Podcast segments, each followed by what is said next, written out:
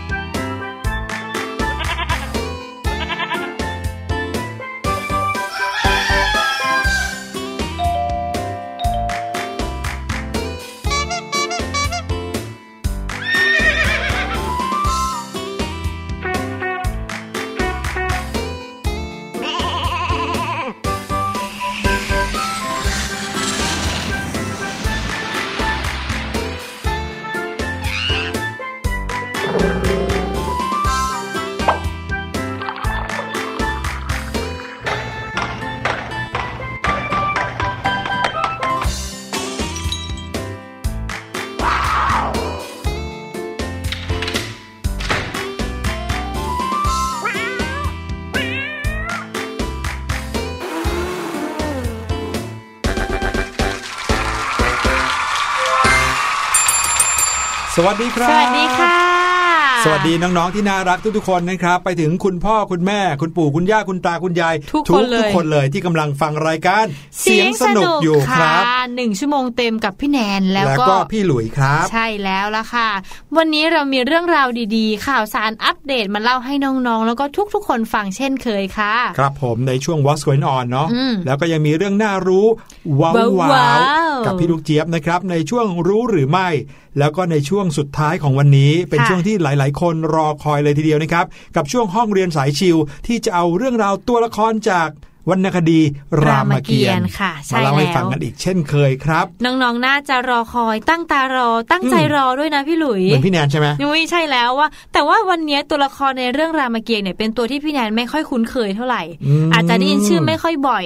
อืมแต่ให้พี่หลุยเนี่ย เป็นคนมาเล่าให้ฟัง พี่หลุย เกริ่นเกริ่นๆให้พี่แนนฟังด้วยนะคะน้องๆแล้วถือว่าเป็นตัวละครที่สำคัญอีกแล้วอะแน่นอนแล้วพี่แนนรู้สึกตื่นเต้นอยากจะฟังแล้วอะน้องบอกใบให้นิดนึงก็ได้นะครับ ว่าตัวละครในเรื่องรามเกียรติ์ที่จะเล่าให้ฟังกันในวันนี้นะครับ ตัวละครตัวนี้สำคัญตรงที่เขาคือคนกำหนดตอนจบของเรื่องรามเกียรติ์ครับๆดูสิคะน้องอื้อหือๆคนแรกก็คนที่ทำให้เกิดเรื่องราว สงครามรักสงครามโอ้โหกับกรุงลงกา คนนี้ก็เป็นคนที่กำหนดตอนจบอีกอืมสำคัญอีกแล้วนะอ่าเดี๋ยวค่อยมาเล่าให้ฟังกันในช่วงสุดท้ายนะครับค่ะแต่ว่าในช่วงแรกนี้นะครับ อยากจะชวนน้องๆ แล้วก็ชวนพี่แนนด้วยอืมมาคิดถึงคนคนหนึ่งซึ่งพี่หลุยเชื่อใครจริงๆนะฮะเนี่ยว่าตอนนี้หลาย ๆ คนน่าจะคิดถึงเขามากใครคะพี่หลุยๆก็คือคุณครูที่โรงเรียนนั่นเองหุยนี่ใช่เลยค่ะพี่หลุยเพจากราะว่าตอนนี้หลายคนเนี่ยต้องอยู่บ้านต่อไปอีกหลายเดือนอืมไม่ได้เจอคุณครูเลย แล้วใช่การเลื่อนเปิดเทอมก็ไปอีกตั้งหลายเดือนแน่ครับผมแล้วก็ทำให้อาจจะนึกถึงหรือว่าคิดถึงคุณครูที่น่ารักที่สุดของเราอืมพี่หลุยเองก็มีนะครับคุณครูที่แบบนึกถึงที่ไรนะก็อมยิ้มทุกครั้งเลย เพราะคุณครูของพี่หลุยนั้นน่ารักมากค่ะ แต่ว่าของพี่แนนกำลังนึกถึงคุณครูที่สอนภาษาอังกฤษอืมเพราะว่าเมื่อก่อนพี่แนนเป็นคนที่ไม่ชอบภาษาอังกฤษมากๆเลยค่ะ ตอนครับที่อยู่ชั้นมัธยมต้นครับเป็นคุณครูคนหนึ่งที่พี่แนนคิดว่าใจดีมากนะคะอืมเขามีความใจเย็น พูดช้าๆมีอายุเยอะแล้ว มีอายุเยอะแล้ว แบบเกือบจะเกษียณแล้วก็คือเกือบจะอายุ60แล้วครับเขาเนี่ยพูดช้าๆท่านเนี่ยรู้ว่านักเรียนคนไหนที่ไม่ค่อยเข้าใจ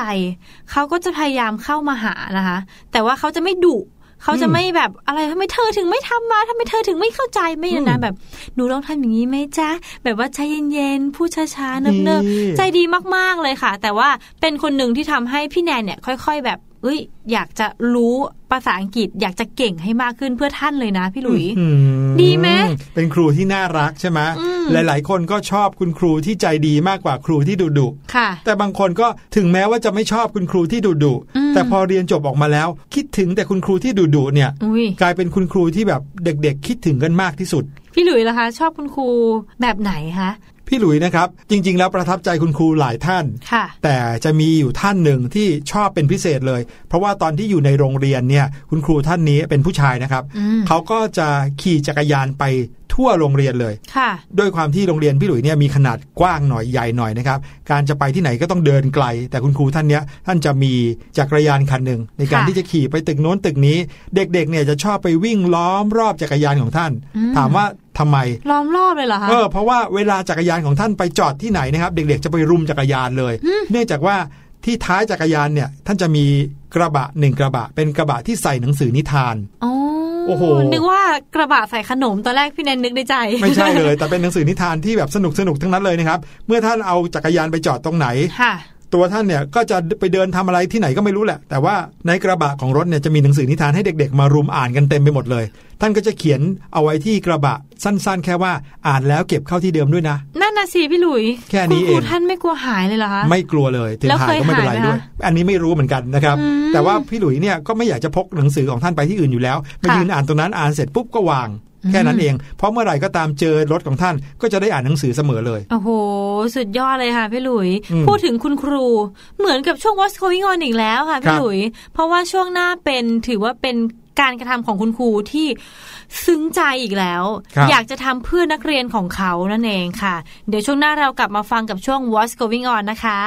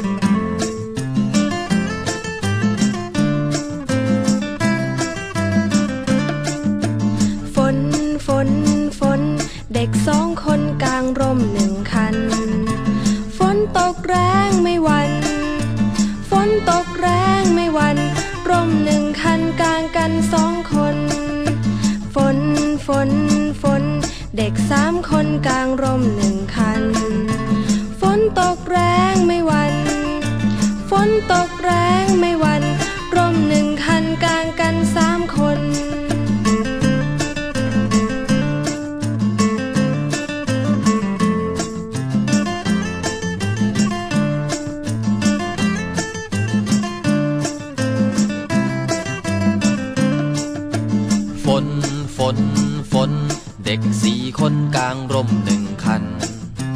ฝนตกแรงไม่วัน ฝนตกแรงไม่วัน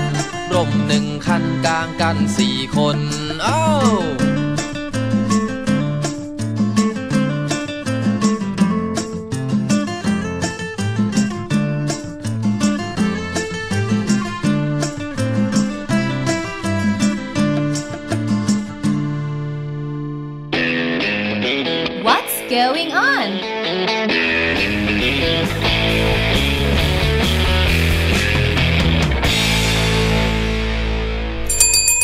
มาแล้วมาแล้วช่วง What's Going On นะครับพาน้องๆมาฟังข่าวจากทั่วทุกมุมโลกกันนะครับค่ะไม่ว่าจะเป็นในไทยต่างประเทศเอเชียยุโรปอเมริกา ตอนนี้ทุกๆประเทศก็ต่างอยู่ด้วยกันกับเรื่องเรื่องเดียวทั้งโลกเลยนะครับก็คือเรื่องของการช่วยกันต้านไวรัสโควิด -19 นะครับใช่ค่ะพากันผ่านวิกฤตกันไปนะครับ และเรื่องราวการกระทำของคนคนหนึ่งในวันนี้นะครับเป็นคุณครูด้วยนะครับ ก็ทำให้เราเห็นว่าในเรื่องของความเสียสละนั้น สามารถมีอยู่ได้ในทุกๆ คน ไม่เว้นแม้กระทั่งจะเป็นคุณครูคนนี้นะครับ เรื่องราวของคุณครูหนุ่มคนนี้นะครับ แม้กระทั่งตอนที่เขาหยุดงาน แต่เขาก็ยังทำเรื่องดีๆ เพื่อลูกศิษย์ ด้วยการทำอาหารกลางวันค่ะนะครับทำไม่พอนะ เดินไปวันละ 8 กิโลเมตรอื้อหือเพื่อที่จะเอาอาหารที่เขาทำเนี่ย ไปส่งให้กับเด็กๆ ที่ขาดแคลนอาหารในช่วงกักตัวครับ 8 กิโลเมตรเลยนะคะพี่หลุยอืมในหลาย ๆ ประเทศเนี่ยนะฮะไม่ใช่ว่าเขาเป็นประเทศที่อยู่ในประเทศแถบตะวันตก อย่างอังกฤษอเมริกาค่ะแล้วเขาจะร่ำรวยกันทุกคนอืมเขาจะต้องมีคนที่ยากจนไม่ค่อยสะดวก ครอบครัวไม่มีฐานะพอที่จะ ดูแลตัวเองได้ในช่วงกักตัวแบบนี้นะครับเขาก็ต้องมีการช่วยเหลือกันเหมือนกันเหมือนอย่างในบ้านเราเนี่ยแหละนะครับค่ะคุณครูคนนี้มีชื่อว่าแซนพาวเลสนะครับคุณครูแซนพาวเลสคนนี้เป็นถึงรองอาจารย์ใหญ่ประจำโรงเรียน Western Primary School อืมมีที่ตำแหน่งตั้งอยู่ในด้วยเมืองยอร์กเชียร์ประเทศอังกฤษค่ะทุกๆวันนะครับ คุณครูแซนคนนี้จะนำอาหารกว่า 80 ชุดอืมเดินทางเป็นระยะกว่า 8 กิโลเมตร ไม่รู้ถือเคล็ดหรือเปล่านะตั้งเป็นเลขตัวแปดนะคะ เพื่ออะไรเพื่อที่จะนำอาหารนั้นไปแจกจ่ายให้กับครอบครัวของเด็กนักเรียนค่ะนะครับที่อยู่ในละแวกของโรงเรียน จริง ๆ จะว่าละแวกก็ไม่ค่อยละแวกนะ เพราะว่าต้องเดินไกลถึง 7-8 กิโลเมตรเลยทีเดียว ใช่ อาจารย์คนนี้บอกว่ามีครอบครัวของลูกศิษย์เขาเนี่ยเป็นครอบครัวที่ขาดแคลนครับ ก็เลยต้องขอทุนอาหารกลางวันที่โรงเรียน ดังนั้นการที่พวกเขาต้องหยุดอยู่บ้านแบบเนี้ยครอบครัวเหล่านั้นก็จะต้องรับภาระค่าอาหารกลางวันเองอืม หมายความว่าปกติแล้วเนี่ย ถ้าเด็กๆจะได้มาโรงเรียน เด็กค่ะพวกเนี้ยจะมีอาหารกลางวันฟรีที่โรงเรียนใช่ก็ช่วยแบ่งเบาพ่อแม่อืมแต่เจอภาวะที่จะต้องกักตัวอยู่บ้านกัน แน่นอนครับ อาหารในมื้อที่เคยมากินฟรีที่โรงเรียน พ่อแม่ก็ต้องรับภาระค่ะ คุณครูก็กลัวภาระเรื่องนี้จะไปตกแก่พ่อแม่ของเด็กๆนะครับ ก็เลยลงมือทำอาหารด้วยตัวเองแล้วเดินเอาไปส่งให้เด็กถึงบ้านเลย สุดยอดเลยนะคะ คุณครูบอกว่าเราไม่อยากจะให้เกิดปัญหานั้น ก็เลยตัดสินใจที่จะนำอาหารไปแจกให้กับพวกเขาค่ะ ขณะเดียวกันผมก็อยากจะรณรงค์ให้พ่อแม่หลายคนเนี่ยอย่าได้ออกจากบ้านเลย ให้อยู่บ้านกับเด็กๆอะค่ะ มันจะเป็นการปลอดภัยที่สุดค่ะ ครับผม นอกจากนี้นะครับคุณครูท่านนี้ยังบอกอีกด้วยว่า ทุกครั้งที่เอาอาหารไปส่งเนี่ยเขาจะให้ความสำคัญกับการเว้นระยะห่างเป็นอันดับแรกใช่ไม่ใช่ว่าโอ้โหอยากจะเอาไปส่งก็ขอไปลูบหัวไปสนิทสนมกับกอดทีนึงเด็กๆไม่ใช่เลยนะครับค่ะต้องมีโซเชียลดิส a ทนซิ่งด้วย อันดับ 2 ก็คือเรื่องของความสะอาดนะครับแน่นอนค่ะโดยจะมีการฉีดแอลกอฮอล์ทุกครั้งตรงบริเวณที่เขาจับ แล้วก็จะมีการสวมถุงมืออยู่ตลอดเวลา เพื่อเป็นการป้องกันการติดเชื้ออมอ่าแน่นอนนะครับว่าเหล่าผู้ปกครองทั้งหลายแล้วก็เด็กๆ ต่างก็ชื่นชมในตัวคุณครูท่านนี้เป็นอย่างมากเลย เพราะว่าเขาเนี่ยเอาใจใส่เด็ก ๆ แล้วก็ครอบครัวของเด็ก ๆ ได้ดีเหลือเกินอืมถึงขั้นแบบว่ามีป้ายเลยนะ เป็นป้ายสีสีๆเขียนโดยลายมือเด็ก ๆ เองค่ะเลยว่า well done thank you Mr. Paulus น้องๆ คะไม่ใช่ว่าอาจารย์ท่านเนี้ยเขาจะเพิ่งมาทำอะไรเรื่องดีๆ เนี่ยในช่วงโควิดนี้นะครับจริงๆ แล้วถ้าย้อนกลับไปเมื่อ 2019 ค่ะ อาจารย์เซนเนี่ยเขาก็เคยได้รับรางวัลครูยอดเยี่ยมด้วย อืมอืม เขากล่าวเมื่อตอนที่ได้รับรางวัลว่า งานของผมเนี่ยคือการดูแลสวัสดิภาพของเด็กๆ และให้ความรู้กับพวกเขาค่ะ เห็นไหมแล้วเขาก็ทำในสิ่งที่เขาพูดจริงๆนะจริงเขาไม่ค่ะได้มองว่าการเป็นครูคือแค่การสอนหนังสือเด็ก ๆ ในวิชาเรียนใช่แต่ค่ะคือการดูแลสวัสดิภาพเด็ก ๆ คอยดูแลความเป็นอยู่ของเด็ก ๆ ด้วย สุดยอดจริงอุ้ยต้องขอเสียงปรบมือให้กับอาจารย์ท่านนี้ด้วยนะคะๆครับเย้ โอ้สุดยอดเลย แล้วพี่หลุยเชื่อนะครับว่าด้วยสิ่งดีๆที่แกทำเนี่ยนะครับก็เชื่อว่าปีนี้ค่ะก็คงจะได้รับรางวัลครูยอดเยี่ยมอีกแน่นอน แน่นอนค่ะ กับการที่เขาได้เดิน 8 กิโลเมตร 80 ชุดอาหาร มีเลขอืม8เป็นเคสด้วยนะคะ ครับผมมาถึงอีกข่าวหนึ่งนะครับ ก็เป็นข่าวสิ่งดีๆ ที่ผู้คนทำให้แก่กันในการฝ่าฟันวิกฤตโควิด เช่นเคยนะครับใช่แล้ว เดี๋ยวนี้ยิ่งผ่านวันไปเรื่อยๆ ก็ยิ่งจะเห็นข่าวแบบนี้มีมากขึ้นทุกวันนะ ใช่ค่ะพี่หลุย ทั้งในต่างประเทศไม่ว่าจะทางยุโรป จีน อเมริกา ญี่ปุ่นเกาหลี หรือว่าบ้านเรา ก็มีการที่แสดงน้ำใจออกมาให้แก่คนทั่วไปหรือเพื่อนบ้านเยอะขึ้นเหมือนกันค่ะ และคราวนี้นะคะก็ไปถึงประเทศเวียดนามค่ะพี่หลุย อาจจะไม่ไกลบ้านเราเท่าไหร่เนาะอืมที่โฮจิมินห์ค่ะ มี พี่คนหนึ่งเขาเนี่ยทำเครื่องแจกข้าวสารฟรี เพื่อช่วยเหลือให้แก่ชาวบ้านค่ะ โดยการแจกข้าวสารฟรีเนี่ยเหมือนลดการที่เขาต้องเสี่ยงมาอยู่ในพื้นที่ที่มีคนเยอะๆนั่นเองค่ะ ใช่ครับต้องเล่าเท้าความอย่างนี้ก่อนนะครับว่าในประเทศเวียดนามเนี่ยทางรัฐบาลเขามีการแจกข้าวสารค่ะใช่ไหมทีนี้พอมีการแจกข้าวสารให้กับผู้คนในช่วงเวลาที่คนเนี่ยไม่ได้ทำงาน ไม่มีเงินจะไปหาซื้อข้าวสารกินได้อืมเขาก็แจก แต่การแจกเนี่ยคนก็ต้องมารับด้วยตัวเองใช่ไหมต้องมาแบเอบอไม่มีทางแบบว่ายืนรอรับข้าวสารออนไลน์มันไม่มีใช่ไหมก็ต้องมายืนรอมารับไปแล้วผู้คนหิวๆเนี่ยการที่จะมารวมตัวกันมาก ๆเขาก็อาจจะเสี่ยงต่อการติดเชื้อกันได้นะครับใช่ค่ะ ผู้ชายคนนี้นะครับเขาก็เลยคิดค้นเครื่องแจกจ่ายข้าวสารอืมนะครับ โดยเครื่องแจกจ่ายนี้นะครับมีชื่อเล่นด้วยว่าตู้ ATM ข้าวสาร เอ้ยเหมือนตู้ ATM ที่เราเนี่ยกดเงินกดเงินเอออ่อ่าแต่ว่ารอบนี้ออกมาเป็นข้าวสาร กดข้าวสารอันนี้ค่ะมีความจำเป็นมากเลยนะครับ โดยนายคนนี้เขาชื่อว่าตวนอานะครับ นายตวนอาคนนี้เนี่ยเป็นผู้อำนวยการบริษัทระบบล็อกอิเล็กทรอนิกส์เลย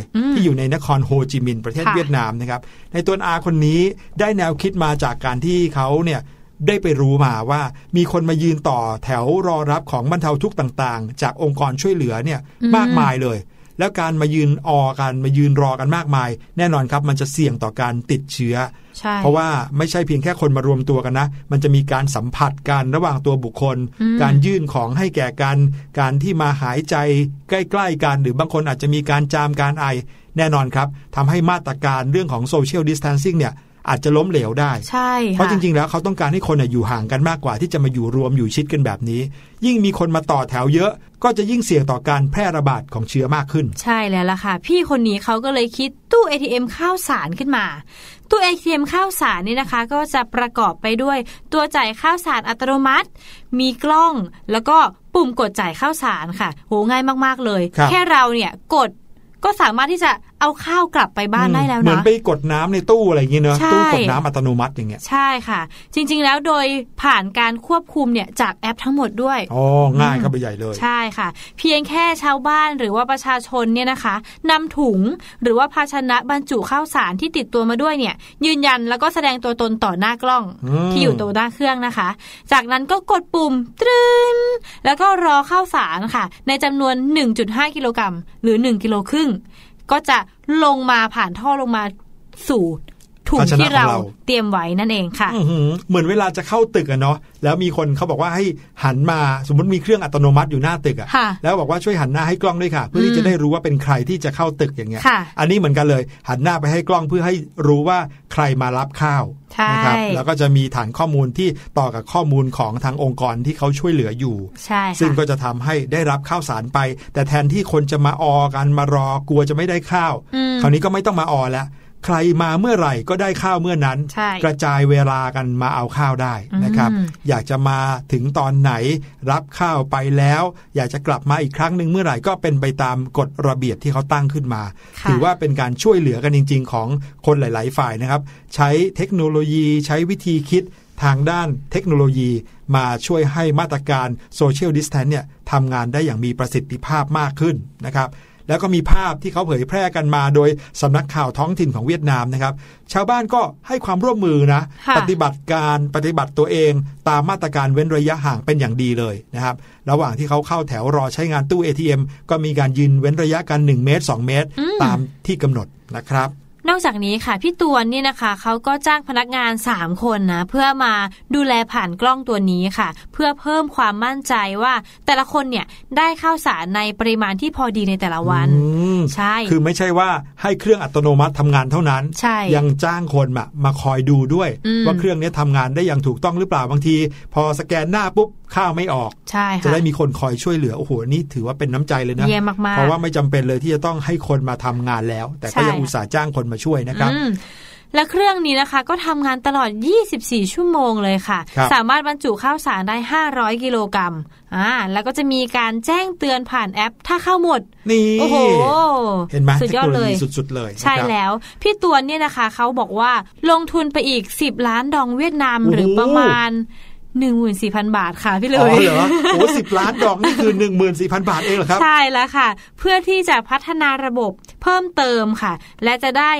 ทำเครื่องจ่ายข้าวสารเพิ่มอีก 100 เครื่อง จนกว่าวิกฤตโรคระบาดเนี่ยจะหมดไปค่ะอืมเยี่ยมไปเลยนะครับ ต้องบอกเลยว่านี่เป็นการใช้ความคิดนะครับ ใช้สมองเทคโนโลยีให้เอามาช่วยกันในภาวะวิกฤตแบบนี้นะครับ โดยมีชาวบ้านนะ ที่เขามารับข้าวเนี่ยมีคนหนึ่งนะครับเขาไปสัมภาษณ์ ชื่อว่าคุณเหงียนตันวัน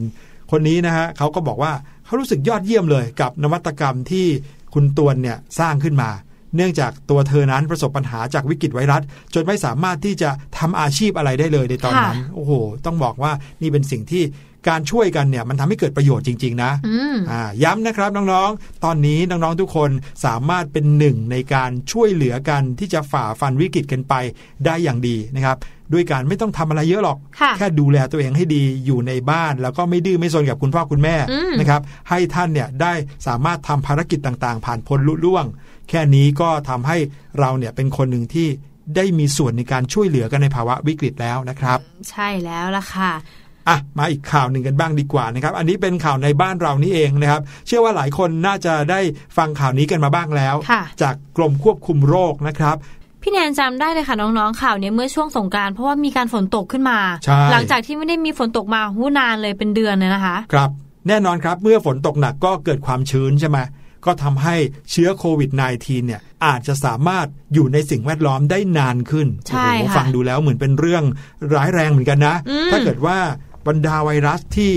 ระบาดอยู่ตอนนี้จะสามารถอยู่ต่อไปได้นานขึ้นอีก เนื่องจากอากาศมีความชื้นนะครับเขาก็เลยมีการออกมาเตือนประชาชนนะครับค่ะอันนี้ออกมาโดยกรมควบคุมโรคเลย บอกว่าสิ่งที่ประชาชนต้องทำก็คือ ต้องสวมหน้ากากอนามัย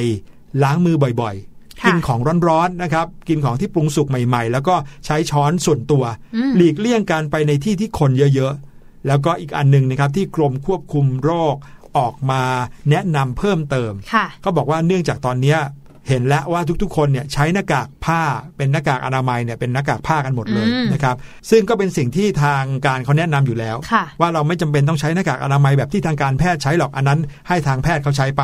พวกเราก็หันมาใช้หน้ากากผ้ากัน ซึ่งตอนนี้มีคนใช้เยอะมากอืมเยอะมากๆเลยค่ะ มีการออกมาจำหน่ายหรือว่าเป็นรูปแบบลวดลายของผืนผ้าเนี่ยน่ารักน่ารักเยอะมากเลยนะครับ แต่แน่นอนครับเมื่ออยู่ในที่ที่มีความชื้นอย่างไปเจอฝนตกอย่างเงี้ยค่ะเมื่อไหร่ก็ตามแต่ที่หน้ากากผ้าของเราโดนละอองฝนแล้วนะครับอืมทางกรมควบคุมโรคเขาบอกว่า ขอให้หยุดใช้ทันทีนะครับอืมสมมุติว่าพี่หลุยใส่หน้ากากอนามัยที่เป็นหน้ากากผ้าออกจากบ้านไปเนี่ยค่ะนะครับแล้วก็โอ้โหหน้ากากไปโดนฝนนะครับไม่ว่าตั้งใจหรือไม่ตั้งใจก็ตาม ให้พี่หลุยเนี่ยต้องรีบ ถอดหน้ากากผ้านั้นออก แล้วก็เปลี่ยนเป็นผืนใหม่ทันทีเลยอืมนะครับเขาบอกว่าอย่าใช้หน้ากากผ้าทั้งที่ยังมีความชื้นอยู่เด็ดขาดครับ เนื่องจากว่า 2 อย่าง อย่างแรกสุดก็คือละอองฝนเนี่ยอาจจะนำพาเอาเชื้อโควิด -19 มาจากไหนก็ไม่รู้ค่ะโดยมีละอองฝนเนี่ยเป็นเหมือนภาชนะนำเอาเชื้อโควิด -19 มาเกาะที่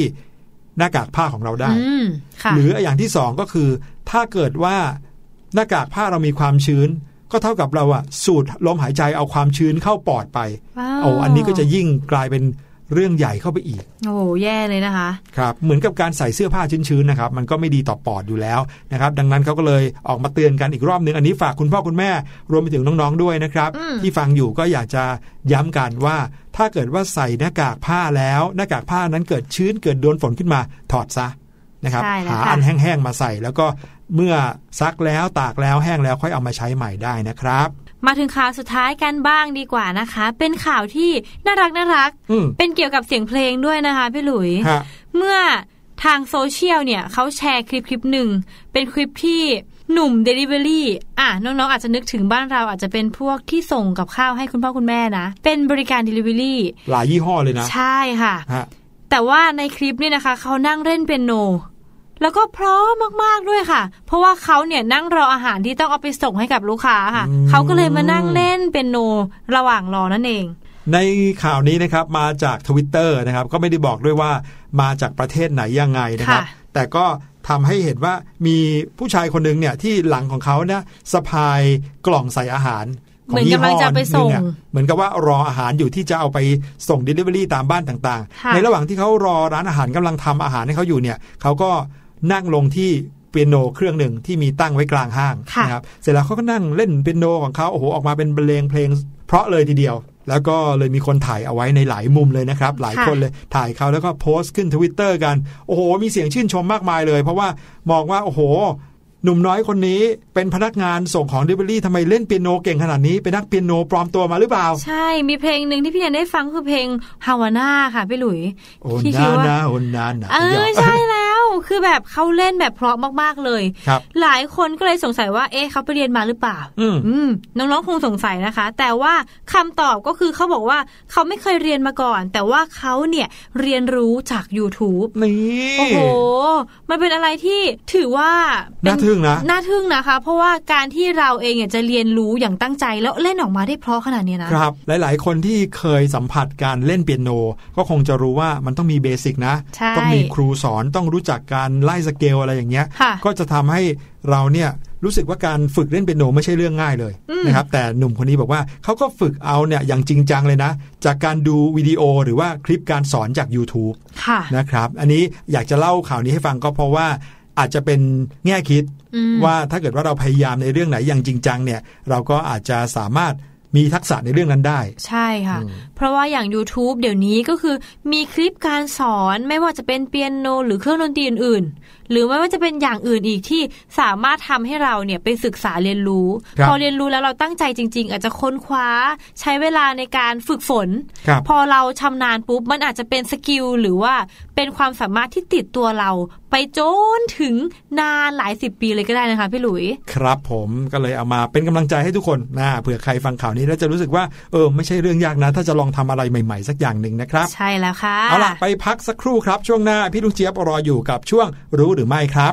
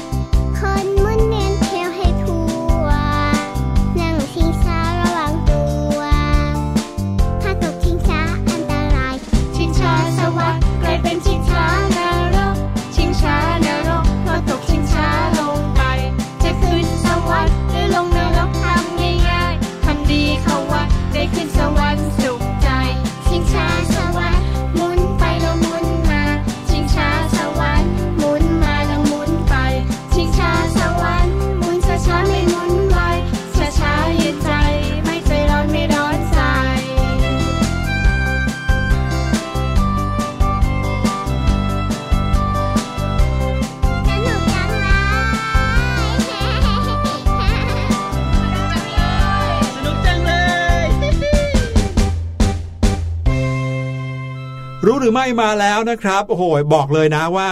รู้หรือไม่ในวันนี้พี่ลูกเจี๊ยบมาพร้อมกับเรื่องที่ทำให้พี่หลุยเนี่ยท้องร้องเลยแหละ เอาอีกแล้วค่ะอืมพี่เดนจะหิวไปด้วยหรือเปล่าเนี่ยนั่นนะสิแต่ก็เป็นเรื่องที่น่าสนใจนะครับว่าสิ่งสิ่งเนี้ยทำไมถึงเป็นอย่างที่มันเป็นอยู่ทุกวันนี้โอ้โหอะไรคะอยากรู้แล้วพี่หลุยไปฟังพี่ลูกเจี๊ยบกันเลยนะครับในช่วง รู้หรือไม่ค่ะรู้หรือไม่กับพี่ลูกเจี๊ยบ สวัสดีค่ะ และแล้วก็ได้เวลาดีๆ ที่เรากลับมาเจอกันอีกแล้วนะคะ กับพี่ลูกเจี๊ยบในช่วงของรู้หรือไม่ บอกเลยนะว่าตอนนี้หิวจังเลยล่ะค่ะ แต่ไม่ได้หิวข้าวนะ หิวขนม ยิ่งตอนนี้นะมีโปรโมชั่นหนึ่งแถมหนึ่งด้วยเนี่ยอยากอยากจะรีบไปซื้อเลย แต่ว่าไม่เป็นไรค่ะ มาเจอน้องๆก่อนดีกว่า แล้วเดี๋ยวพี่ลูกเจี๊ยบเนี่ยค่อยไปซื้อโดนัทหนึ่งแถมหนึ่ง ว่าก็ว่าน้องๆขา รู้หรือไม่ทำไมโดนัทต้องมีรูด้วยอะ่ะโดนัทนะคะเป็นขนมแป้งทอดหรืออบค่ะ ที่มีเนื้อเนี่ยคล้ายๆ กับขนมเค้กเลยแหละ มีลักษณะกลมและที่แน่ ๆ ค่ะ จะต้องมี รูตรงกลางด้วย ดูไปดูมาก็คล้าย ๆ กับห่วงยางที่เรากระโดดน้ำกันเลยนะ แถมนะคะ ความพิเศษของโดนัทเนี่ยก็คือมีหลายรสชาติ หลายสีสันหลายหน้าเหลือเกินค่ะถ้าเป็นของไทยเราเนี่ยนะคะก็จะมีน้ำตาลเคลือบอยู่ที่ผิวของขนมเนาะส่วนกรรมวิธีหรือวิธีการในการทำโดนัทเนี่ย ก็สามารถที่จะแบ่งได้เป็น 2 ประเภทค่ะ ก็คือโดนัทยีสต์และโดนัทเค้กค่ะ ในส่วนของการผลิตโดนัทยีสต์เนี่ยนะคะ แน่นอนก็จะใช้ยีสต์เป็นส่วนประกอบในการหมักแป้งให้ขึ้นฟูค่ะ ซึ่งก็จะแตกต่างจากโดนัทเค้กนะคะ ที่จะใช้ผงฟูในการหมักแป้งให้ขึ้นฟู ดังนั้นเนี่ยรสชาติเอยหรือว่าเนื้อสัมผัสเนี่ยก็จะแตกต่างกันค่ะ และเนื่องจากว่าโดนัทเนี่ยนะคะ เป็นเพียงแค่เหมือนแป้งทอดธรรมดาแหมพอพูดถึงแป้งทอดแล้ว ใจก็แอบไปคิดถึงโดเรมอน ซึ่งโดเรมอนเนี่ยก็ชอบกินแป้งทอดซะด้วยอะกลับมากลับมาค่ะ จากแป้งทอดฝั่งญี่ปุ่นนะคะ เรากลับมาที่โดนัทฝั่งของฝรั่งกันค่ะ เจ้าแป้งทอดแบบธรรมดาเนี่ยนะคะ เขาก็จะไม่มีรสชาติค่ะ ดังนั้นนะคะ คนที่เขาผลิตโดนัทเนี่ยเขาก็เลยได้เพิ่มสิ่งต่างๆลงไปค่ะอย่างที่น้องๆเห็นนั่นแหละค่ะ ไม่ว่าจะเป็นการสอดไส้ต่างๆ การคลุกน้ำตาล หรือว่าการเคลือบหน้าโดนัทด้วยสีสันต่างๆ ที่น้องๆเห็นนะคะ ทั้งนี้ทั้งนั้นเนี่ยก็เพื่อให้โดนัทเนี่ยมีความอร่อยมากขึ้น แล้วก็มีสีสันรูปร่าง รูปลักษณ์นะคะ ที่มันดูน่ากินนั่นเองค่ะและน้องๆ รู้หรือไม่คะว่าโดนัทเนี่ยนะคะ แต่เดิมเนี่ยไม่มีรูตรงกลางนะคะ โดนัทเนี่ยเป็นขนมพื้นเมืองของเนเธอร์แลนด์ค่ะ สมัยก่อนเนี่ยอย่างที่บอกยังไม่มีรูตรงกลางเลยนะ แต่ว่าเป็นแป้งทอดธรรมดาเนี่ยแหละค่ะ ที่มีรสหวานนะคะ แหมนึกถึงปลาท่องโกหรือว่าซาลาเปาหวานบ้านเราเลยล่ะค่ะ ของประเทศเนเธอร์แลนด์เนี่ยนะคะ สมัยก่อนเนี่ยเขาบอกว่าเป็นแป้งทอดรสหวานที่บางครั้งเนี่ยก็มีการโรยน้ำตาลด้วยนะคะ และแน่นอนค่ะ เป็นของพื้นเมืองเนเธอร์แลนด์ ชื่อของเขาก็เลยเป็นภาษาดัตช์ค่ะ ที่แปลเป็นไทยออกมาได้ว่า ขนมน้ำมัน หรือ oil cake นั่นเองค่ะ ชาวยุโรปที่อพยพไปสหรัฐอเมริกาในช่วงต้นศตวรรษที่ 17 เนี่ยนะคะก็ได้นำขนมอันเนี้ย กลับมาด้วยค่ะ และเนื่องจากว่าขนมอันนี้เนี่ยนะคะ มีรูปร่างกลมเล็กเท่ากับลูกวอลนัทหรือว่าลูกถั่วเองค่ะ ชาวนิวอิงแลนด์นะคะ ก็เลยเรียกขนมนี้ใหม่ค่ะว่าโด ซึ่งแปลว่าก้อนแป้งรูตรงกลางนั่นเอง หมายความว่าถ้าน้องๆนึกภาพโดนัททุกวันนี้ของเราเนี่ยที่มีรูตรงกลางเนี่ยเขาหมายถึงเจ้ารูตรงกลางนั่นแหละค่ะ เพราะว่าเจ้าแป้งทอดสมัยก่อนเนี่ยมีขนาดเท่ากับรูตรงกลางตรงนี้เองค่ะ โดนัทแบบที่มีรูเนี่ยค่ะเพิ่งจะเกิดขึ้นในช่วงครึ่งแรกของศตวรรษที่ 19 เองค่ะ ตอนนั้นเนี่ยนะคะ คุณแฮนเซนเกรกอรีเนี่ยผู้ซึ่งเป็นกัปตันเรือเนี่ยนะคะ เขาเนี่ยกำลังช่วยแม่ของเขาค่ะในการทอดแป้งเจ้าโดนัทอันเนี้ยค่ะ ปรากฏว่าพอทอดออกมาทีไรเนี่ยนะ ตรงกลางของโดนัทเนี่ยก็มักจะแฉะค่ะ เหมือนกับว่าแป้งเนี่ยทอดออกมาแล้วมันสุกไม่ทั่วถึงกัน คุณแฮนซันเนี่ยก็เลยพยายามจะแก้ปัญหาว่าอุ้ยทำยังไงให้สุกทั่วถึงกันดีอะถ้าอย่างนั้นในเมื่อตรงกลางเนี่ยชอบไม่สุกใช่ไหมถ้าอย่างนั้นเราเจาะรูเลยละกัน เอาเจ้าแป้งตรงกลางเนี้ยออกไปเผื่อว่าค่ะมันจะช่วยในเรื่องของการขยายพื้นผิวหน้าของขนม จะได้ทอดได้ง่ายขึ้น แล้วก็สุกเร็วขึ้นละกัน ปรากฏว่าการทดลองนี้ได้ผลด้วยค่ะทำให้คุณแฮนสันเกรกอรีเนี่ยนะคะ มีความดีอกดีใจค่ะ แล้วก็กลายเป็นหน้าเป็นตาของเมืองของเขานะคะ ซึ่งคุณแฮนสันเนี่ยมาจากเมืองร็อกพอร์ตค่ะ ชาวเมืองร็อกพอร์ตเนี่ยมีความภาคภูมิใจในรูของโดนัทอันนี้มาก ถึงขั้นสร้างป้ายทองแดงจารึกเหตุการณ์ประวัติศาสตร์ ของการทอดแป้งครั้งนี้เอาไว้เลยทีเดียวค่ะ เห็นไหมล่ะคะว่าบางครั้งปัญหาก็ไม่ใช่เรื่องแย่เสมอไปนะคะ ปัญหาที่คุณแฮนสันพบนะคะก็นำมาซึ่งโดนัทอร่อยๆ ให้พวกเรากินในทุกวันนี้เนี่ยแหละค่ะ ขอขอบคุณข้อมูลดีๆ เรื่องราวสนุกสนานน่ารู้ จากหนังสือ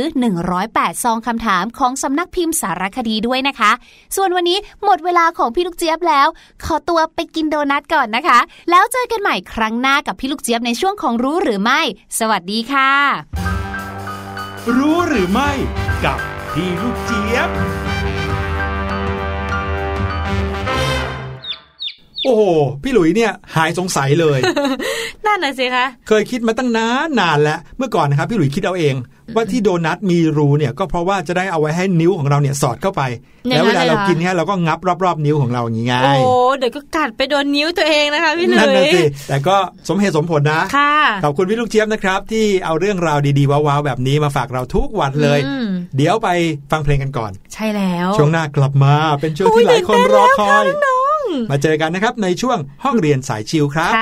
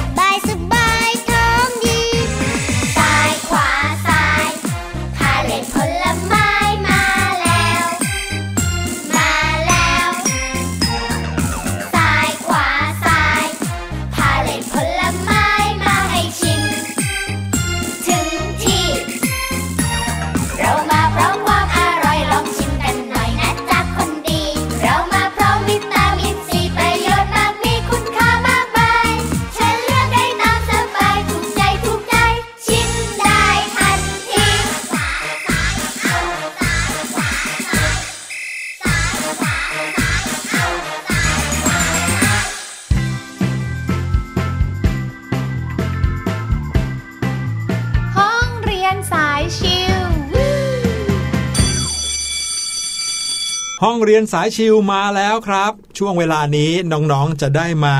ติดตามกันอย่างสนุกสนานอีกแล้ว โอ้โห น้องๆ ค่ะ พี่แนนเนี่ยใจจดใจจ่อมาก อยากจะฟังแล้ว คิดว่าน้องๆ หลาย ๆ คนก็น่าจะ พร้อมฟังแล้วนะคะพี่หลุยครับผมเกรินกันมายาวนานเลยนะครับ กับเรื่องราวของตัวละครในเรื่องรามเกียรติ์ค่ะทีแรกเนี่ยนะครับพี่หลุยเองก็คิดว่าจะเล่าเรื่องรามเกียรติ์ตั้งแต่ต้นจนจบให้ฟังนะอืมเพราะว่าหลาย ๆ คนก็คงจะอยากรู้ว่าเป็นยังไง แต่ว่าใช่ยาวมากเหลือเกินอุ๊ยและถ้าเกิดว่าเราเนี่ยไม่รู้จักตัวละครมาก่อนเราอาจจะงงได้ค่ะก็เลยเลือกวิธีการที่เอ่อเอาตัวละครแต่ละตัวเนี่ยมาเล่าให้ฟัง นะอืมว่าตัวไหนเกี่ยวข้องกับตัวไหนเป็นยังไง แล้วเดี๋ยวถ้าเกิดว่าน้องๆอยากฟังเรื่องราวของรามเกียรติ์จริงๆ เดี๋ยวเราค่อยมาเล่ากันคราวหน้า ดีเลยค่ะครับ วันนี้นะครับตัวละครที่